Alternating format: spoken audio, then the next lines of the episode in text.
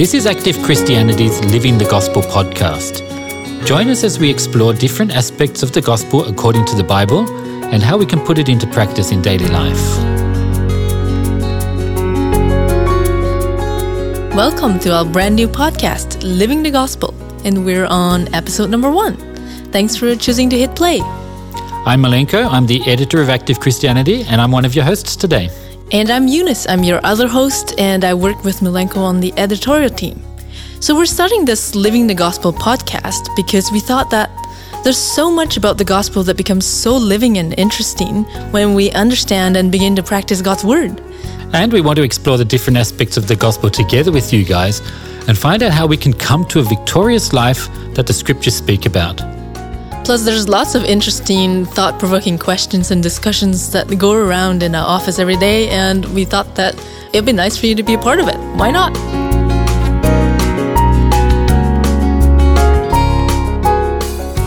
So, we thought to start out with a short series about the heroes of faith. There are a lot of articles on our website about the heroes of faith and what we can learn from them for our own personal lives. Milenko, you also wrote an article about Joshua and Caleb and the spirit of faith. Would you say that they're one of your favorite heroes of faith?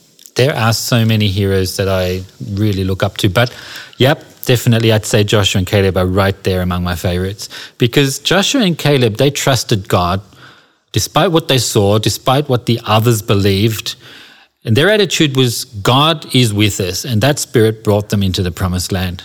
When I think about Joshua as a young man, he stayed close to Moses, he stayed in the tabernacle, he really wanted to learn, and he got to know God.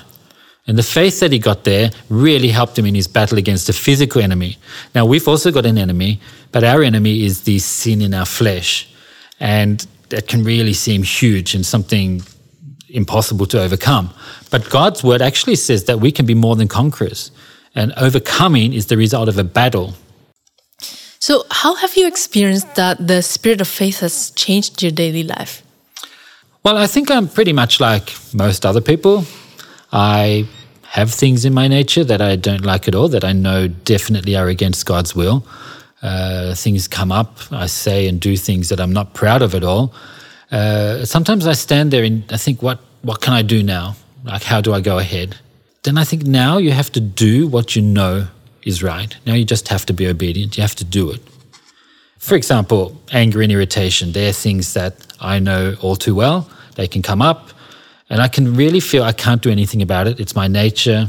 It just comes up quickly. I, I'm like that. But then I believe in God. I've gone to action and I've worked on it.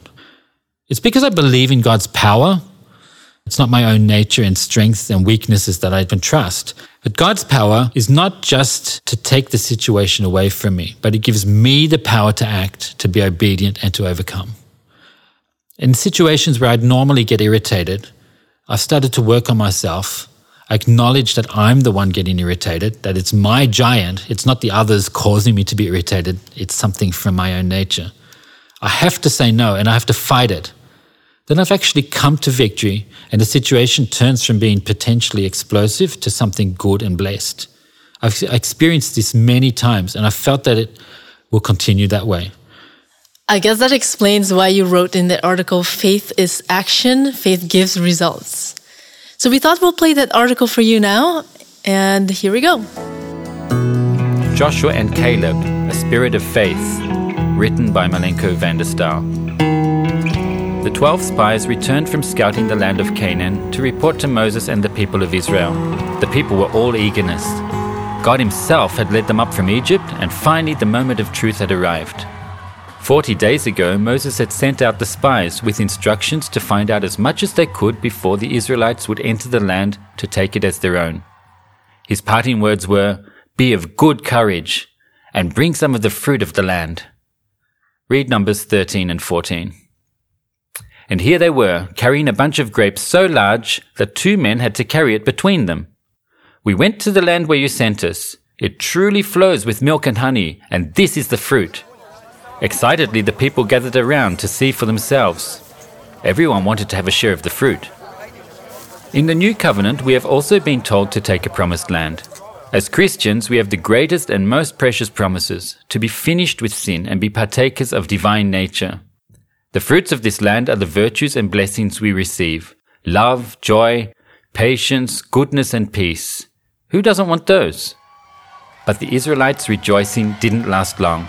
The spies had also encountered the inhabitants of the land, strong people dwelling in fortified cities. The report was dismal.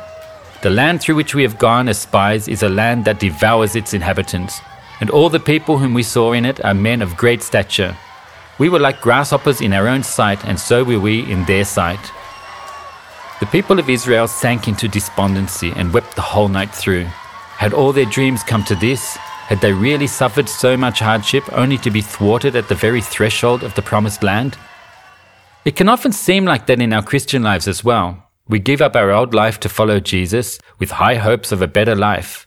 But then our enemy, the sin in our nature, looms up large and threatening, seemingly impossible to overcome. We begin to feel that being a Christian costs too much, that it's too much work after all. Why doesn't God help us?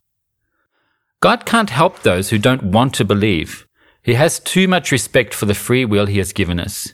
In fact, without faith, it is impossible to please God. On the other hand, he richly rewards those who diligently seek him. Joshua and Caleb, two of the spies, spoke up. If the Lord delights in us, then he will bring us into this land and give it to us. Only do not rebel against the Lord, nor fear the people of the land, for they are our bread. Their protection has departed from them, and the Lord is with us. You would have thought the people took heart, remembering the promises God had made and the miracles they had seen him perform. But no, because of unbelief, when they came up against resistance, they would rather have stoned these men of faith than take up a battle and fight for the promised land. But then God stepped in. By not believing him, the people of Israel were in effect denying God's power and glory. His righteous anger was kindled against them, and he swore that no one over the age of 20 would ever enter the land, but they would all perish in the wilderness. With two exceptions. My servant Caleb, because he has a different spirit in him and has followed me fully, I will bring into the land where he went, and his descendants shall inherit it. Except for Caleb and Joshua, you shall by no means enter the land which I swore I would make you dwell in. This different spirit was a spirit of faith. Faith means not looking at what is visible, but believing that God is Almighty.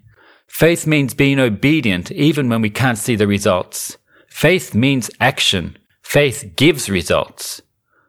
God wants us to choose to believe and choose to obey.